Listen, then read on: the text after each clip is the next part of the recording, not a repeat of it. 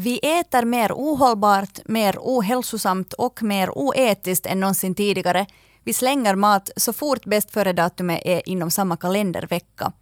För att maten inte ska ta slut globalt är det dags att återvända till gammaldags odling. Och vad är ens finländsk matkultur? Det här är Vetskap, en podd om färsk forskning. Vetskap produceras av Svenska litteratursällskapet i Finland i samarbete med Hufvudstadsbladet. Jag som leder samtalet heter Hanna Nordensvan och är journalist.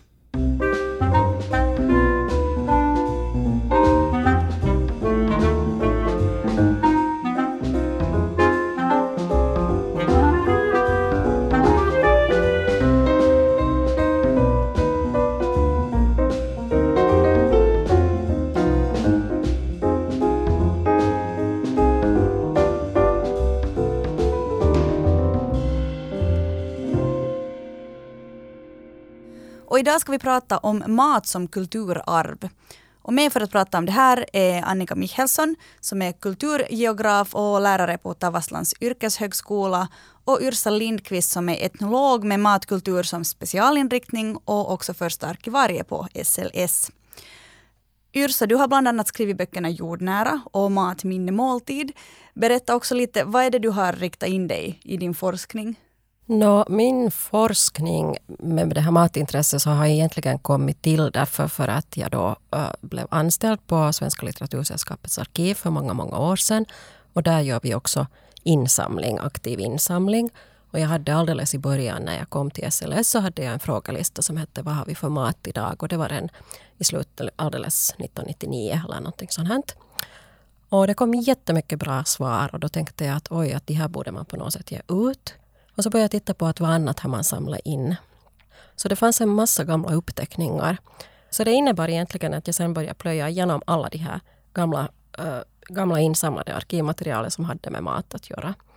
Och det blev sen också en, en bok som inte bara handlade om den där senaste frågelistan utan det handlade om all den mat och måltidskunskap som, som under drygt hundra år hade samlats in, in på SLS ändå ganska roligt jobb att få syssla med. Ja. Tänka på mat på ja, heltid. Sådär. Absolut.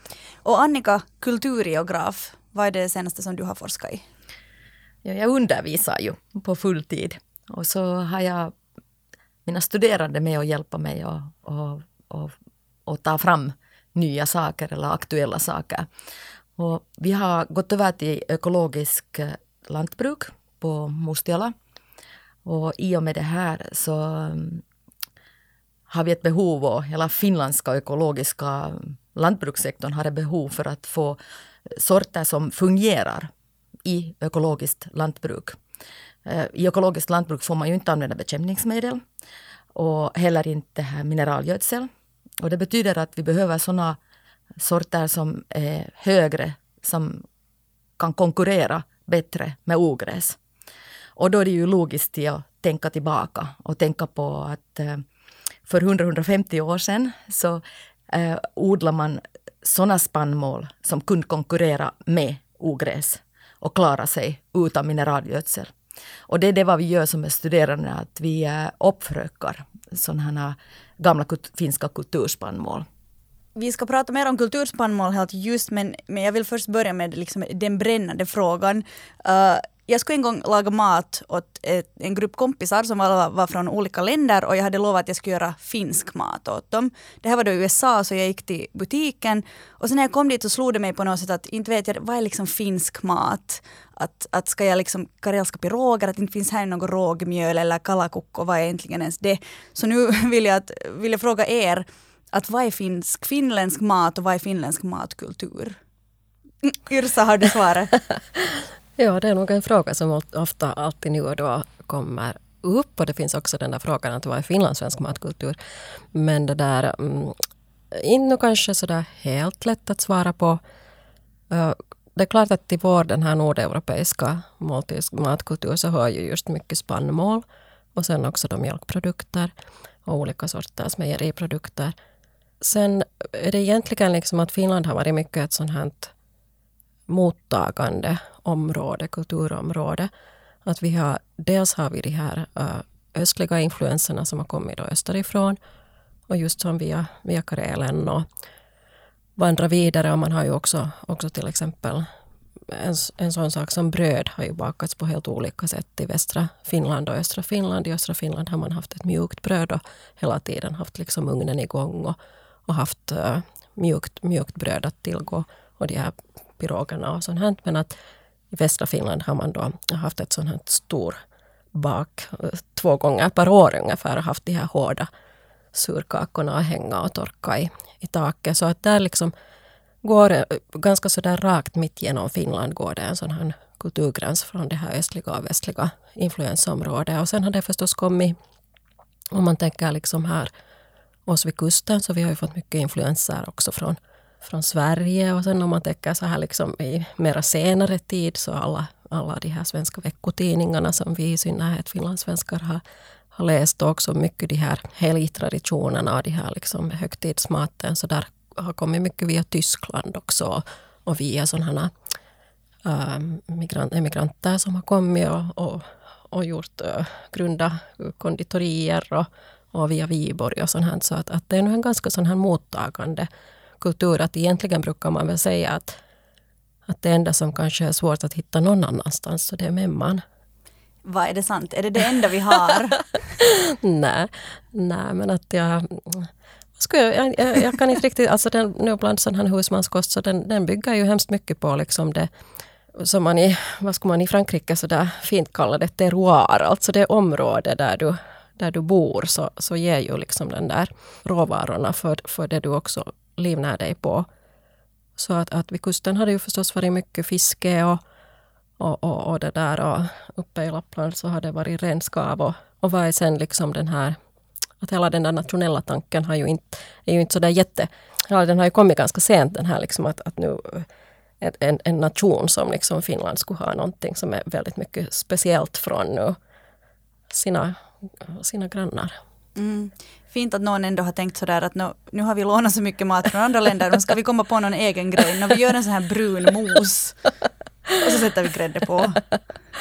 Ja, nej, alltså klart att det finns ju de här varianterna att om man jämför just med, med Sverige så, så använder vi kanske lite mera, eller lite mindre socker. De har till exempel sin sill sötare än vår sill och, och det där. Och också i sådana bakverk när man tittar så är det ofta mera socker. I Sverige är man mera för det här söta kanske. Och, alltså idag när man tänker på alla influenser som vi får att vi kan välja att äta italienskt och, och kinesiskt och thai och, och vad som helst. Så då är väl den där finska maten, eller finska matkulturen är väl liksom kanske just den där husmanskosten där, där basen liksom vanligen är just nå potatis och sen med någon slags såväl till någon sån här liksom sås och, och det kan då vara kött eller, eller fisk eller och, och sen förstås soppor som, som går ganska mycket enligt säsong också. Att, att det, det är de här ärtsopporna och snålsoppa och korvsoppa soppa och köttsoppa. Och de här köttsoppa var liksom på mm. hösten enligt slakten. Och, och sånt här. Men det är ju sånt som inte, inte finns nu men att det är ändå en sån där liksom bas som kan kallas då som vår finska matkultur. Mm. Ja, men Annika, du nämnde det här, här när du presenterade kulturspannmål. Kan du definiera det och, och är det då en del just av finsk matkultur? Eh, jag tycker precis eh, som Yrsa här sa, att, att spannmål det är en del, det har varit en lång tid redan en del av vår, av vår mattradition. Eh, kulturspannmål, så det är ju rågen då främst som är finsk. Och det finns till och med forskning på det att eh, rågen kanske till och med har uppstått i Finland eh, som eh, ett eh, odlingssädesslag. För att eh, i områdena var rågen kommer från, är från Iran, Irak och där är den ett ogräs. Men upp, hos oss har den blivit spannmål och det hänger ihop som med svedjebruket. Så rågen den är helt säkert eh, i, i finsk kultur. Men som sagt så det beror väldigt mycket på nu då att, att ser vi då på Finland eller och, och finlandssvenskt och vi kan se det med från en äldre bakgrund liksom. Att eh, vilt och, vilt och, vilt och älgkött speciellt då i stora delar av Finland har varit väldigt viktiga. Alltså fisk och älgkött. Eh, och så spannmålen och där är då både bröd och gröt och memma och, och, och, inte bara råg utan då också korn har varit väldigt viktigt i, i vissa delar av Finland. Och ju, det blir ju viktigare ju högre upp i Finland vi går. För att där går inte så mycket till odla andra spannmål då än korn och råg. Och är det just råg och korn som det finns sådana här gamla sorter av det som vi inte egentligen mera odlar eller, eller finns, är det vete också? No, vete odlades i Finland eh, 1930-talet endast 0,6 procent. Så det är liksom Kanske det har varit den där julbullan som vi har haft och, och det här veteåkern, det, det, var ju den som fick gödseln då, för inte hade man ju så mycket gödsel och allt det andra det blev utan. Det fick ingen gödsel alls, det skulle bara klara sig där på en, en, en sandig jord alltså till att gro. Så äh, äh havra, havran i Finland den har varit svarthavra. Och det hade varit i Sverige med svarthavra. Och den har varit mest använd äh, för foder till hästar. Att eh, det finns flera ställen i Finland var de berättar på 1950-talet när gulhavran började komma in till Finland att eh, hästarna vägrar till att äta gulhavran. Att de vill ha svarthavra och de, de liksom inte vill äta den här gula havran. Och den här svarthavran den har lite andra egenskaper. att eh, Den ger hemskt långsamma socker. Och, och, det hänger ju ihop med att, att vad använder vi vår häst till? Vi använder vår häst till att göra skogsarbete på vintern. Och, och den gjorde hårt arbete och långa dagar ute i, i, i djup snö. Och då behövde den en sån energi som, som gav långsam energi under en lång arbetsdag. Så att eh, det är nog rågen och, och kornet. Och, och, man ser på Nordiska genbanken med så um, är det Finland som har mest kulturspannmål att äh, där är mer än 53 procent av allt kulturspannmål i Norden är finskt. Mm. Och vi har en 88 olika korn och 86 olika råg som är kulturs, äkta kulturspannmål. De har endast namn efter byn eller namn efter gården. Vi vet ingenting om de här. Det är fullständigt outforskat material. Det har varit ointressant för forskare för att det har gett så liten skörd. Eh, det vill säga vi har ju hemskt stora skördar per hektar idag. Och därför har de här inte alls varit intresserade för att de ger en konstant rätt så liten skörd. Men du får den att om det är stört regnar eller det är fullständigt torka så får du den här samma skörden. Och det är det här som har blivit intressant för bönderna nu när, när klimatet ändras. No, förutom klimatet, alltså varför är det då viktigt att, eller varför överhuvudtaget håller vi på och återupplivar gamla spannmålssorter om, om just, vi använder inte hästar som jobbar i skogen mera, behöver inte det här svarta havren. Uh, är, det, är, det, är klimatet den största orsaken till att det återupplivas? Eh, dels, där är flera orsaker. Dels är klimatet men dels är det att vi behöver sorter som fungerar inom för ekologisk odling. Det är väldigt få som har tänkt på det här att förr hade man alltså inte så mycket eh, stallgödsel till att lägga på sina åkrar. Så de här de har faktiskt växt utan gödsel. Och vi har blivit så vana vid att att eh, vi har fått så inpräntat i våra skallar att det går inte att odla någonting utan mineralgödsel eller utan gödsel. Det växer ingenting. Men faktum är alltså att de här gamla kulturspångarna de växer nog om du har en bra växtföljd så växer de faktiskt utan gödsel. Jag är ju då en generation som har vuxit upp största delen i stan och, och man hade inte så mycket uh, köksträdgård mera när jag var liten som man kanske har haft förut. Um, men nu så ser man ju jättemycket att eh, folk har börjat på något sätt bli ivriga med odlingen och det, är som en trend. Kan vem som helst, eller borde vi alla börja odla gamla rågsorter på våra fönsterbräden? Kanske inte fönsterbräden, men du förstår. Det finns säkert en orsak till varför man har velat gå bort från det att alla ska hålla på med lantbruk. Det kan hända att alla inte var så väl ägnade till att göra lantbruk. Men äh, där ligger nog ett, ett, ett sånt här bakomliggande... Man vill veta varifrån maten kommer. Ska vi säga att vi har blivit så pass äh, väl utbildade att vi vill veta exakt hur vår mat har blivit producerad. Och, och kanske man kan kalla det en trend men, eh, men jag tror att, att, att eh, det kanske ligger något mera bakom det. Och, och sen så kan man då fråga sig att hur kan jag vara säker på att jag exakt vet varifrån min mat kommer och hur den har blivit producerad. Och ett svar på det här är att göra det själv. För då vet du exakt vad du har gjort och när du har gjort och hur du har gjort. Ett annat är ju då att, att du köper direkt från en producent som du känner. Då kan du ställa alla dina frågor du har om den här maten så borde alla producera själv eh, sin, sitt kulturspannmål. Jag tror att det är en viktig resurs om alla vet hur korn växer. Och det här kan man göra faktiskt på fönsterbrädet med i skolan. Man kan göra det på ettan och på tvåan och på alla klasser i lågstadiet. För att se att hur ser en, en, ett spannmål ut när det börjar växa. Så att äh, det skulle definitivt borde vara en del av vår grundutbildning att vi vet hur spannmål växer. Mm. Yrsa, du nickar. Ja, jag tänker på det här just att, äh, som du sa, att du som uppvuxen i en stad kanske just har, inte har en sån naturlig, naturlig koppling till det här att ha fingrarna i, i myllan. Och, och, det är ju nog en just sån här trend som jag tror att har kommit. Efter krigen så, så var det förstås liksom många kvinnor som, som uh, gick ut i, i, i arbetslivet och samtidigt så utvecklades hela den här hela matindustrin. Och det kom alla möjliga pulver och det kom konserver och det började komma djupfryst och man tyckte att oj, att det här liksom... Och det utvecklades ju nog liksom för att underlätta husmödrarnas arbete.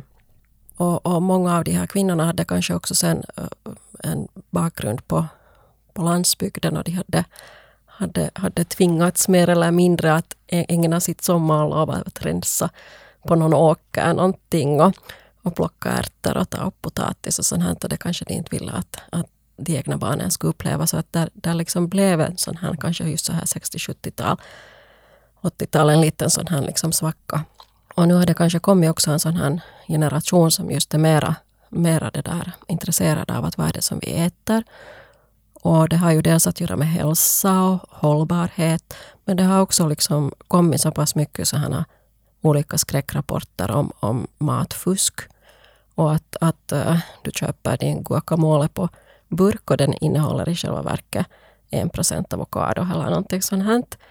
Och, och, det är ju också sånt som, som man liksom reagerar på och tänker att, att hej, att, att är det här nu faktiskt så? Och då har det också sen fötts också i städer att man äh, Eh, har ordnat sådana olika wasteland, sådana öde, öde områden där entusiaster har kunnat, kunnat odla någonting. Och, i, i, och det är klart att det liksom sprids jättemycket med sociala medier och sånt här, att, att, du, att du blir helt enkelt medveten om att hej, att det är faktiskt möjligt att odla en gurka eller en tomat. Och det blir som en sån här liksom wow-upplevelse som är lika stort som, som livet. Att det ur ett frö kan komma någonting som man äter. Och, och då vet man exakt vad det är. Och, och det betyder ju inte att liksom man går in för någon slags självhushållning så att man uh, klarar sig året runt med någonting eget. Men, men jag tror att det är hemskt bra att överhuvudtaget uh, människor har ett intresse för det tror jag att i långa loppet också ger en, en respekt för dem som gör det som, som sitt yrke för alla, alla jordbruksproducenter. Att man förstår att det är mycket jobb också bakom, bakom det här. Men hur skulle du säga, alltså, sådär stora drag, hur skiljer sig vår matkultur från hur det var förut? Är det något annat också som har ändrat än bara det att, att det har blivit liksom lättare tillgängligt med olika matsorter och att vi inte själv behöver laga så mycket mat. Men om man tänker på matkultur sådär stort. Jag tänker att vi har väldigt bråttom idag och kanske inte sitter ner. Mm. No, alltså, dels så skulle jag ju säga att, att det har ändrat jättemycket. För att om man tänker att ännu liksom just typ 50-talet så var ju många det fanns massor med små jordbruk och många var ju i det stora hela självförsörjande. Och man redan också tänker att, att det fanns ju liksom i varje by fanns det en bybutik fast, fast människor också producerar en massa annat. Så att, att, att uh, allting har liksom centraliserats och det har globaliserats och, och idag får vi råvaror varhelst ifrån världen året om. Så att på det sättet har nog den där matkulturen ändrat jättemycket. Alltså dels eh, till att bli mycket mera, mera globalt och mycket mera intryck utifrån. Både med ingredienser och, och, och, och rätter. Och sen, eh, sen förstås liksom att det finns ju en, en, en, ett utbud av, av fullkomligt färdig mat hela tiden. Så att, att det är svårt att säga med de här trenderna. Liksom, att å ena sidan så känns det som att, att många är mera medvetna idag men sen å andra sidan så så finns det ju nog många som, som också liksom förlitar sig helt på den här pizza-pasta-linjen. Så att, att det är svårt att säga att åt vilket håll vi skälper här småningom. Men att, att nu, nu har ju nog den här klimatdebatten sen förstås också påverkat jättemycket. Att, att liksom folk blir mer medvetna att, att mat faktiskt är... Jag tror att för tio år sedan så tror jag att man liksom inte överhuvudtaget ens tänkte att, det hade liksom att, att, att maten hade någon någon liksom att man kunde påverka genom sina matval, någonting sånt som, som ett klimat. Mm, no, det för oss ju lite till den här FN-rapporten som ju ändå på något sätt tyckte jag skapar ganska stora rubriker om att, att sättet vi brukar, brukar jorden på är extremt ohållbart. Det kanske vi visste redan men det var liksom verkligen um, det, det kom larm från FN för att det är kombinerat med att, att uh, befolkningen ökar och behovet av mat ökar så ligger vi alltså väldigt illa till. Så då undrar jag, vad spelar då kulturspannmålen för en roll i det här stora pusslet? Ehm, en annan förändring som har ändrats under de här sista 50 åren, ska vi säga 100 åren, det är det att, eh, att vårt spannmål det innehåller inte mera samma näring som det innehöll till exempel på 60-talet. Att, ehm, ska vi säga om vi går 100 år tillbaka så kunde du som mellanmål helt bra äta en, en surbrödssmörgås och det kanske var någonting på den eller det kanske var bara smör på den men om det var lite bättre så kanske det kunde vara någonting kött på den och så kunde det vara något ost på den. Men det var det inte. Många gånger så var det alltså bara surbröd och smör. Och, och du, du blev mätt av den här ena skivan. Idag, för att få motsvarande eh, bort din hungerskänsla så ska du äta 400 gram av bröd. Och det här har det blivit forskat på. Det finns en rapport i Finland från 2007 som ingen upptäckte att den blev utgiven tror jag. Var det står då att eh, mineralinnehållet i frukt och bär och grönsaker har drastiskt gått ner. Och det är alltså själva råvaran som har, har mera, mindre näringsinnehåll idag. Och det hänger ihop med det att eh, bönderna hade länge den allra minsta lönen av, av folk i, i medeltal så där de slet alla dagar om du hade husdjur så det var ju inga några ledigheter. Man hade inte råd att ta ledigt heller. Och så vill man ha, man, man vill ha så, större skördar och, och, att man ska få större skördar. Och vi får betalt, bönderna får betalt för kilo per hektar. Det får man ännu idag då, betalt för kilo per hektar. Man får inte betalt för hur mycket näring det innehåller, din sed. Eh, och när man så har ehm, avlat fram de här växterna, och jag tror inte, det har inte varit medvetet utan det bara hände på det här sättet. Att, att de här kornslagarna inte har riktigt några rötter mera om de inte har riktigt några rötter mera så tar de inte riktigt upp någonting mera heller från jorden. Då. Plus att man har ensidigt, ska vi säga nu i 50 år, mm, gett dem bara en viss, eh, tre vissa näringsämnen och inte något annat. Så jag tycker att man kan inte, liksom, man kan inte kasta sten i någons trädgård här och säga vem som hade, vem, vem är det nu som är skyldig egentligen att det har gått så här som det har gått. Nu. Att, att vi äter någonting, vi köper någonting i butiken och så innehåller det inte så mycket näring. Det är därför som industrin lägger till med vitaminer och mineraler. Det, det kan man ju se på olika maträtter att det är tillagt. Det här, dels det här plus att industrin har gjort sina fel med. Så att, eh, ska vi säga att vi har fått ett, ett, ett kulturspannmål var vi har lagt in en, en dvärggen att det är så hemskt kort nu för tiden.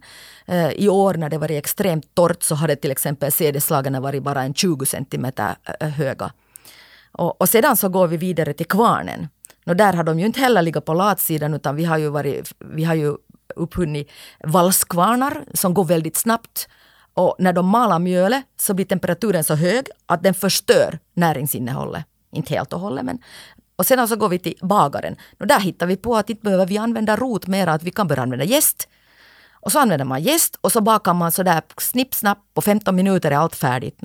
Och, och, och, och då, då, har man glömt i hela den här processen att spannmål innehåller fytinsyror. Och de behöver faktiskt tid på sig att nedbrytas, så att det inte ska vara giftigt för folk. Så det är liksom fel i alla, precis i alla, i alla steg när vi bearbeta vår mat till att komma upp på bordet till oss. Så är det någon, någon som har gjort det, men det är ingen som har gjort de här felen med vilja. Vi alla har varit i god vilja med att det blir bara bättre. Men, eh, och sen att varför pratar vi inte om det här och varför finns det inte någon forskning om det här så mycket, inte i Finland och inte i många andra länder heller. Det är för att det är väldigt dyrt att göra forskning på hur mycket vitaminer och hur mycket mineraler innehåller något råämne. Då känns det som, nu, min spontana tanke är att men kan vi gå tillbaka till den här smörgåsen som gjorde en mätt med en mindre skiva? Ja, jag tror att eh, när ekologiskt lantbruk kom en gång för många år sedan så var det i början med bara en liten grupp av människor som höll på med det. Idag så, har, idag så är det allt flera som har råd till att äta ekologiskt och, och politiskt med finns det en välvilja för att vi skulle vilja att våra barn i daghemmen får äta ekologiskt. Och jag tror att kulturspannmålen, det, det är på samma sätt att, att eh, att om vi dyrkar ett kulturspannmål så i början så är det bara några få som gör det. Och vi har nog få enkla bagerier som använder det för att det är ett hantverksbröd som ska göras på en rot som är en levande organism som man ska kunna med ögonen se. Man kan inte liksom så lätt liksom lägga en robot in till och göra ett surdegsbröd. Utan kanske det kommer. Men i alla fall idag så behöver vi liksom en människa som säger aha nu behöver vi lite mera mjöl. Aha, och mjölen är olika varje år med. Så, så beroende på hur sånt klimat det har varit, har det varit mycket varmt eller har det regnat mycket så får du olika mjöl. Och, och, kanske du inte kan varje år göra heller det här höga brödet, gästbrödet. Kanske du ska äta våfflor och tunnbröd som, norr, som, som, som man gör högre upp i Norge till exempel, var det är, är dåliga skördar överlag. Vad klimatet är ett sånt att du inte får så höga falltal. Och falltalet det är ju det som gör att, att hur högt brödet stiger. Så istället för att, eh, att eh, klaga på det här så borde man vidareutveckla det och göra då en matprodukt som anpassat till finska bönders råvaror. Och det är möjligt. Det är det vad man har gjort i Norge nu.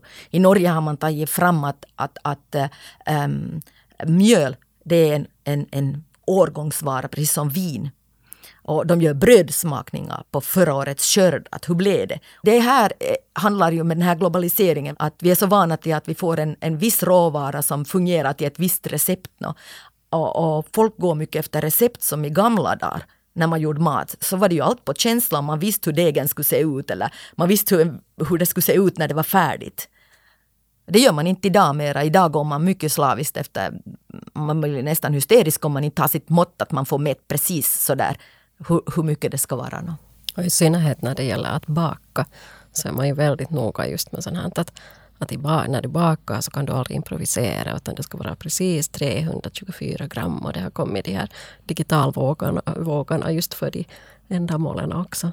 Så det betyder att det är inte bara liksom nu då bonden som ska börja odla något annat och kvarnmästaren som ska börja baka eller mala kornet på nytt med stenkvarn. Och sen är det bagaren, han ska lära sig till att baka med, med rot. Och sen ska vi ha nya recept med. Eller vi kan ta de gamla recepten med, men vi hamnar till lära konsumenten med att tolka eh, hur det ser ut. No. Och egentligen är det med kött med samma sak att om du har ett djur som är uppfodrat på sojamjöl ehm, och som har växt väldigt snabbt så ger det oftast mycket eh, vatten i stekpannan så det kokar ditt kött istället för att som i gamla dagar eller med viltkött så uh, det kommer inte så mycket vatten därför att det har växt så långsamt det här djuret. Och jag tror att det med många av våra råvaror vi har så är det lite på samma sätt att eh, att, att då, man kan kalla det en revolution då, för vi hamnar, vi hamnat i ändra på allt precis. Du får ju det här att låta som ett akut problem och, och det är det ju också, det säger ju den här FN-rapporten också, att vi blir fler och det behövs mera mat och det är ohållbart som vi gör det nu.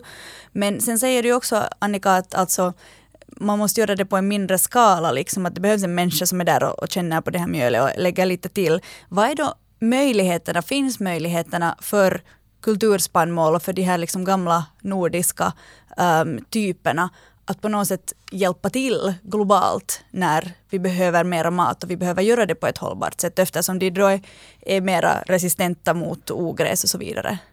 Det första vi behöver är att vi behöver uppföröka dem för att när man får ut dem från genbanken idag, vi ansöker gör en ansökan att vi tar hem dem till Finland igen. Helt fysiskt finns de här gamla skulpturspannmålarna nere i Skåne, i Alnarp, och Malmö. Och vi får bara två matskedar. Och så kan ni då tänka er att hur lång tid det tar att uppföröka från två matskedar att vi kan börja få dem på hundratals hektar. Så eh, den här processen till att vi kommer, eh, den tar fem år att vi får så mycket att vi kan börja um, mala dem och, och, ge dem till bagare, att bagarna kan börja testa på dem, att konsumenterna kan börja smaka på dem, att är det en smak de tycker om. För smaken, den är mer annorlunda. Det vill säga att konsumenten hamnar med till att vänja sig vid en ny smak. No. Ehm, så det här arbetet har blivit gjort i, i Danmark och i Norge och i Sverige redan i 20-30 år. Så att eh, vi kommer ju lite på släptåg här nu då igen och, av någon underlig orsak men eh, jag tror att vi kommer att slå ganska hårt till nu då i Finland för att största delen av kulturspannmålen där finns och de är finska. Finland har ju blivit någon sorts föregångare känns det nästan som med, med olika sådana vegetariska proteiner som har dykt upp de senaste åren. Vi har havre och bondböna som det görs alla världens nyttis och härkis och, och överlag mycket liksom veganska proteiner. Hur blev det så och vad betyder det? det är ju en politiskt beslut med bakom det här. Att det, det har ju politiskt blivit beslutat att vi ska ha mera proteinväxter och vi ska vara självförsörjande på proteinväxter. Och sen har många inser då deras nytta av att ha dem med i den här växtföljden. Så ärtor och, och bondbönor, det är någonting som är bra att jag har i växtföljden. Men det löser inte helt och hållet problemen för till exempel bondbönor, den växer nu inte i hela Finland. Att det är i södra Finland då så kan det gå lite högre uppåt och i, i, i Savo och, och, och, lite högre upp. Men, men det är inte en växt som liksom har traditionellt heller varit odlad över hela Finland precis som bovete. Det är ju en annan produkt, som, eller annan spannmål som har blivit väldigt populärt med för att den inte innehåller gluten. Håller vi då på att gå tillbaka till vår, så att säga, den gamla matkulturen? Är det en cirkel eller har vi liksom nått en vägg?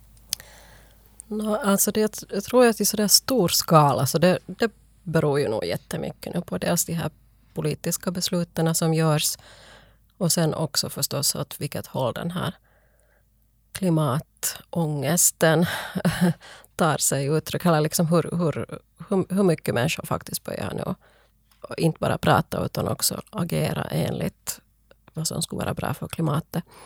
Vi går ju aldrig tillbaka så att alla skulle bli, ha själv, självhushåll och på det här sättet. Men sådana saker som, som till exempel att, att ingalunda har vi ätit kött alla dagar varje vecka. Liksom mera än 40 år kanske. Jag menar inte, eh, kanske 80-tal, jag vet inte, men inte, inte ens 70-talet. Man åt ju kanske då mera korv i så fall. Och det liksom har också, man ska reagera på som någon slags liksom att, att nu, nu förstörs vår, våra traditioner om vi inte får servera kött varje dag i skolan. Att vad är nu det här med det här vegetariska?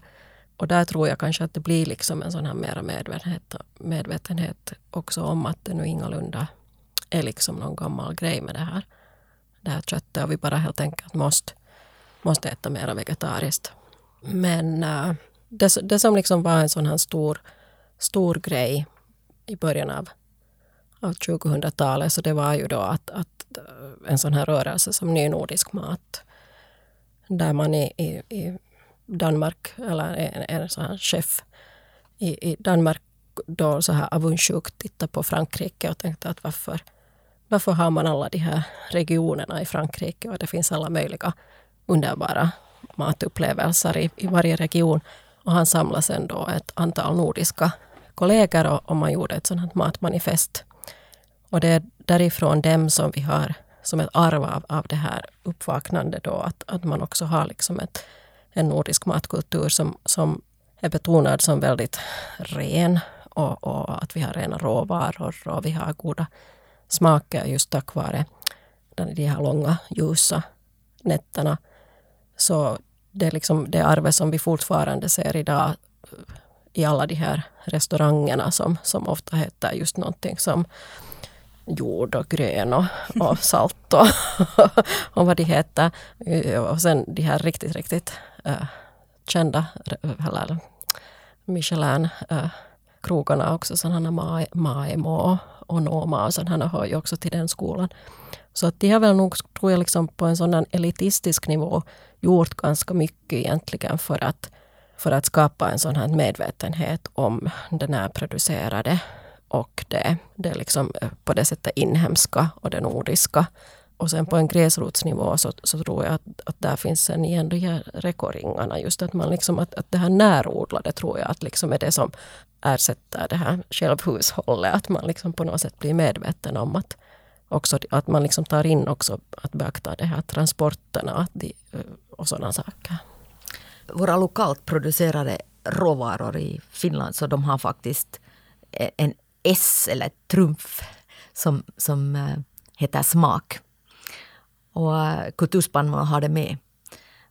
På Köpenhamns universitet har det blivit gjord en forskning bland annat på olika råg, där är finska råg, gamla finska svedjebruksråg varit med. Att eh, de smakar olika. En del passar bäst med sill, andra passar bäst med kött. en del tyckt barn bättre om. Eh, till exempel, en del passar bra i memma. En del passar säkert bra i memma. Och sedan är där eh, till exempel um, sådana spannmål som enkorn och emmer. Och spältodling har vi ju i Finland och enkorn och emmer är på kommande.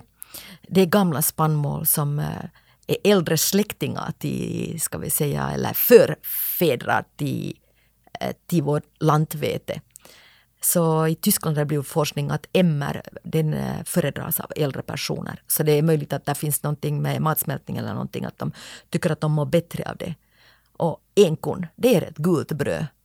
Det ser ut som du skulle haft mycket saffran i det. Så den här smaken, det det var mm, vi som uppförökar nu kulturspannmålen och som börjar testa de här, så det är smaken vi kommer att köra på i marknadsföringen. Och det är helt klart att det här kommer att kosta det här. Att smakar det så kostar det. Äh, ännu eh, om, om den här maten då, att vilken, vilken mat ska vi börja äta nu då?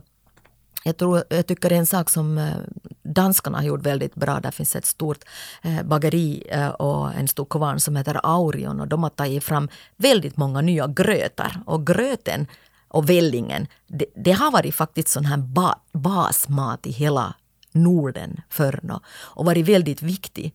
Och för att nu dra till här då med ett östnyländskt uttryck att när man ätit det till lust och lejdon så har man inte velat ha det här gröten mera. Och den var ofta kanske lite sådär klibbig och, och ibland så kallnade den lite innan man, innan man kunde äta den. Men många av de här Michelin-restaurangerna har lyft upp gröten på nytt och gjort det till en exklusiv efterrätt istället.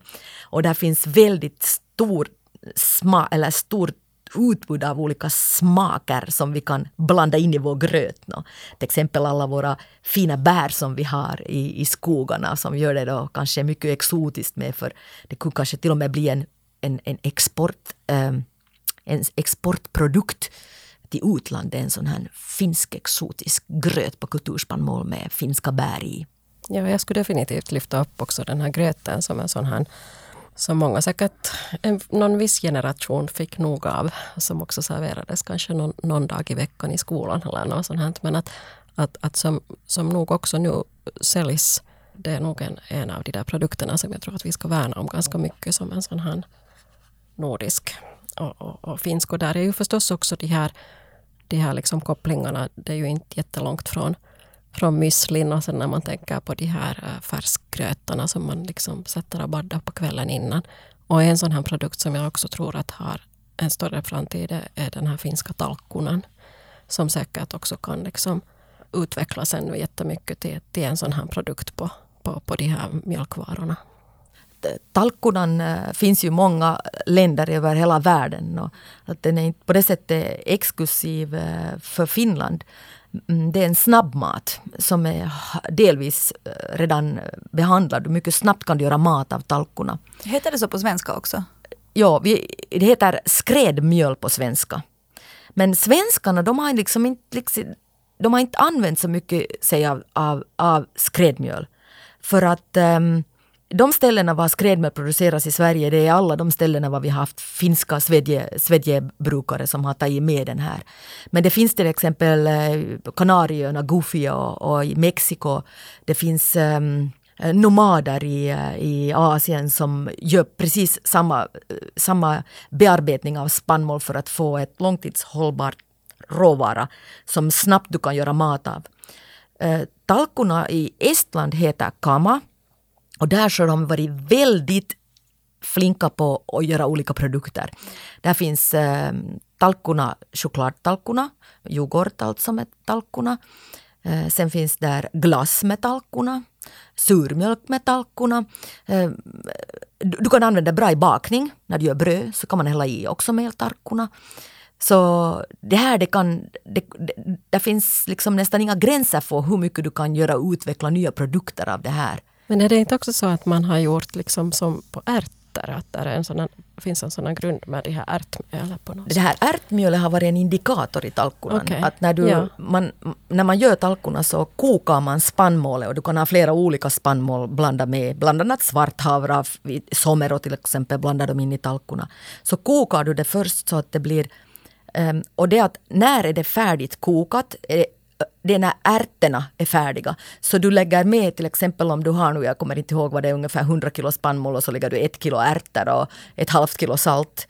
Och, och när ärtorna är färdiga så ska du stopp, stanna upp, då silar du det här spannmålet och sen efter det ska det torkas. Och du kan antingen torka det i en, en brödugn, men traditionellt i Finland hade det ju blivit torkat då i en rökbastu. Och när det är torkat så kan du mala det. Och då håller det riktigt länge det här. Det är liksom en sån här snabbmat, en, en ska vi säga en, jag tror en till och med tusentals år gammal tradition på att göra snabb, snabbmat. Annika, du pratade här tidigare om att smakar det så kostar det. Och jag vill ta in den här ekonomiska vinkeln här lite ännu. Att uh, allt det här som du har sagt det låter ju väldigt bra. Men ur en ekonomisk synvinkel så kan det löna sig för bönder att börja odla till exempel sådana här gamla spannmål. Om det är på en liten skala, kommer de att klara sig om de gör det? Jag har rekommenderat alla bönder att ni ska för allt i världen inte börja odla de här kulturspannmålen utan att eh, om ni inte har en kund. Så det ska testas och det ska göras lite forskning i det. Men vi har redan succéprodukter som odlas eh, ekonomiskt förnuftigt och man får ekonomi i det. Eh, erfarenhet både från Norge och Sverige och Danmark.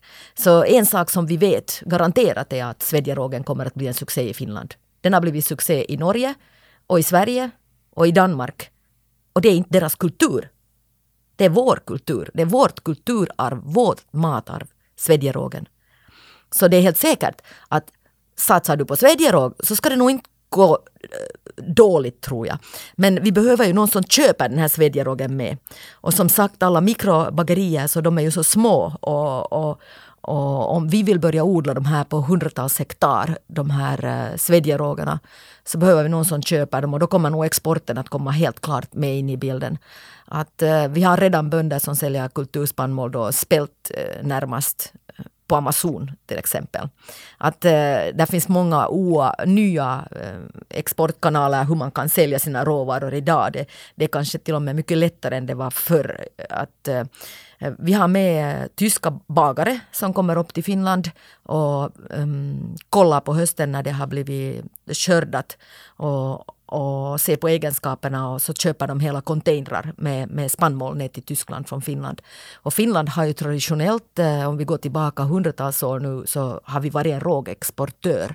Så vi har exporterat råg till Tyskland och främst men andra länder här runt omkring. Svenskarna har, har använt mm, traditionellt finskt råg. Och det var det för att utsädet här var så mycket bättre för att vi torkade dem i ria och vi fick ta i liv av alla bakterier och svampsjukdomar. Eh, att, att det från Finland har alltid varit hemskt ehm, uppskattat runt om. Så eh, vi tar ett steg i taget och vi tar det lugnt och vi ser på vad grannarna har gjort och vi ser på vad det ekonomiskt har lönat sig och hur de har fått in det i, ekonomiskt i sitt företag i Sverige och Danmark. När de har hållit på med det redan i 30 år så ska vi klara det med. Jag tycker ju att spelte är ju just en sån där produkt som, som idag finns på varje butikshylla jämsides med grahammjöl och vetemjöl och rågmjöl. Att, att det är ju en av de där som kanske också var den första, span, det första spannmålet som man liksom nu inom något decennium liksom blev bekant med som någonting annat. Det är en intressant tid nu. Det känns som att vi både går tillbaka och går framåt samtidigt och vi får influenser från andra delar av världen men samtidigt så är det någonting som består. Det att vi har en matkultur, ett behov av att då förstås äta men också äta tillsammans. Det är någonting socialt eh, och vi blir allt fler på jorden. Så då undrar jag, eftersom vi nu har etablerat att det är någonting som måste förändras i hur vi både äter och producerar mat. Hur ser framtidens matbord ut och hur kommer maten dit? Det är nog jätte, jättesvårt att säga för att det där jag har tänkt på en sån här sak som, som den här trenden som var för ett par år sedan. Liksom en jättehype med den här. Att du skulle hela tiden eh, liksom äta så mycket kött som möjligt och så mycket bacon som möjligt och så mycket smör som möjligt. Och liksom många gick in, alltså det är ju inte mer än under fem år. Och, och många liksom gick in, in för det på något sätt. Och om man tänker nu då med de här klimatrapporterna, bara några år senare, så liksom det skulle vara omöjligt att genomdriva en sån där hype nu, liksom att, vissa, liksom att, att, att du ska använda så mycket av de här animaliska produkterna. Så att det är jättesvårt att säga liksom att vad som, vad liksom den här allmänna, allmänna blir. Men att, att jag hoppas ju förstås att vi, att vi går liksom mera mot det här närproducerade och just att, att, att, att det faktiskt inte skulle finnas de här gröna bönorna från Chile och Peru liksom året om. För det är fullkomligt onödigt. Och att vi mera liksom skulle gå in mot det här, ett sånt här säsong, säsongtänk. Att, att vad, liksom, vad har vi för, för ändå vettiga råvaror under vilken säsong? För att, att det är också någonting som, som ger en sån viss upplevelse att, att, att, det är någon, att det kommer de där primörerna och, och så här. Men att, att, att det är liksom svårt att säga. Det kan också hända att det är väldigt nu elitistiskt tänkt så här. Och, och verkligheten är liksom att man tvärtom utvecklar någon slags färdig, det kommer någon färdigmatchkedja som liksom utvecklar ett, ett koncept ännu mer. Att, att det är nog jättesvårt att säga. Jag tror att framtidens mat den ska vara bra för miljön. Ja. Och den ska vara näringsrik för människan. Så ska den smaka gott. Och i det ligger med att det ska vara närproducerat.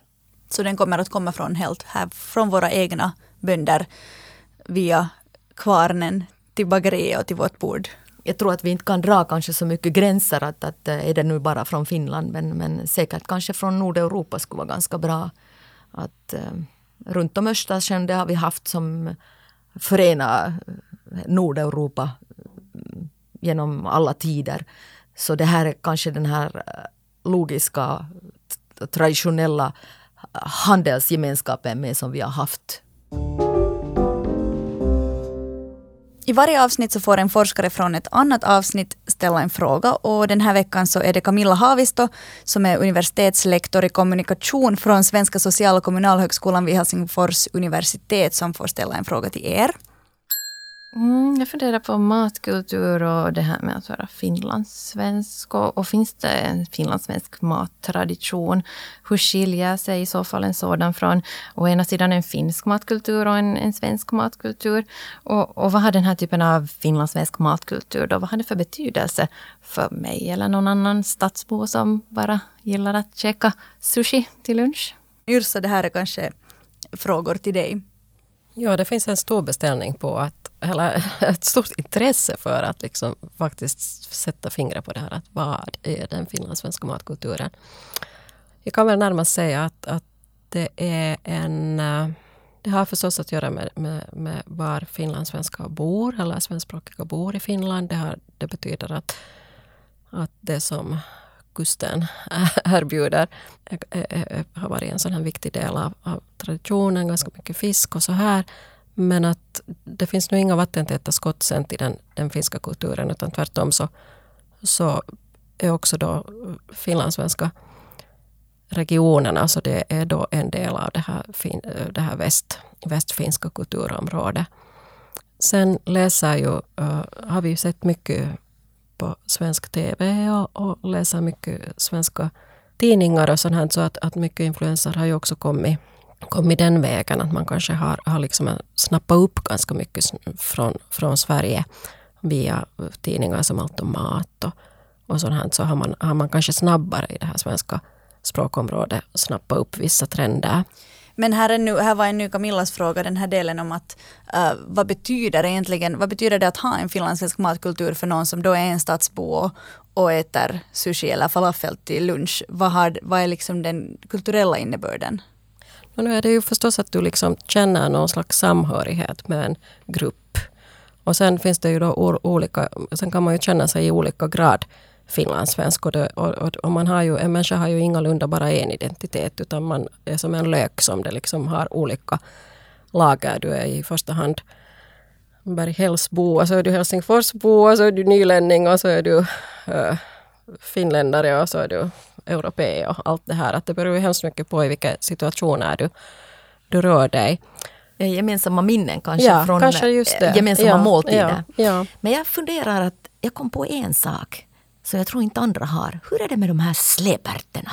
Ja, ja. Släpärtorna hade vi i Österrilla men jag har aldrig fått släpärta någon annanstans. Vad är släpärt? No, släpärtor har också, liksom, det, jag tror att det är ganska nyländskt har jag för mig. Och det har också någon gång sagts att det är sån här äh, herrgårdstraditioner men det är det inte alls enbart utan det är också nog alldeles, alldeles vem som helst. Alltså du kokar, kokar ärtor och sen uh, släpar man dem mellan tänderna hela läpparna så här och de ska ha, ha skirat smör på sig och det har också kallats för en sån fattigmans kräftskiva. Hmm. Släpärtskalas hör vi ju i östra ja, Nyland. ja. Och oftast med grannarna då, så en stor gryta och grytan kommer alltså på bordet. Och det är hela ärten med balja och allt som kokas. Och när man drar den då så där mellan tänderna så blir de här benen på ärtorna kvar, det vill säga den här själva ärtskidans yttre del blir kvar. Och det är gott och det äter man hela kvällen och har roligt. No, det här känns ju någonting som kunde bli en trend igen. Mm, absolut. Men det här är just också om, du, om man då tänker så här finlandssvensk, att det här skulle kunna just... Alltså kräftskivan kan man säga att det är en finlandssvensk tradition. Eh, Släpärtor kan vara en finlandssvensk tradition.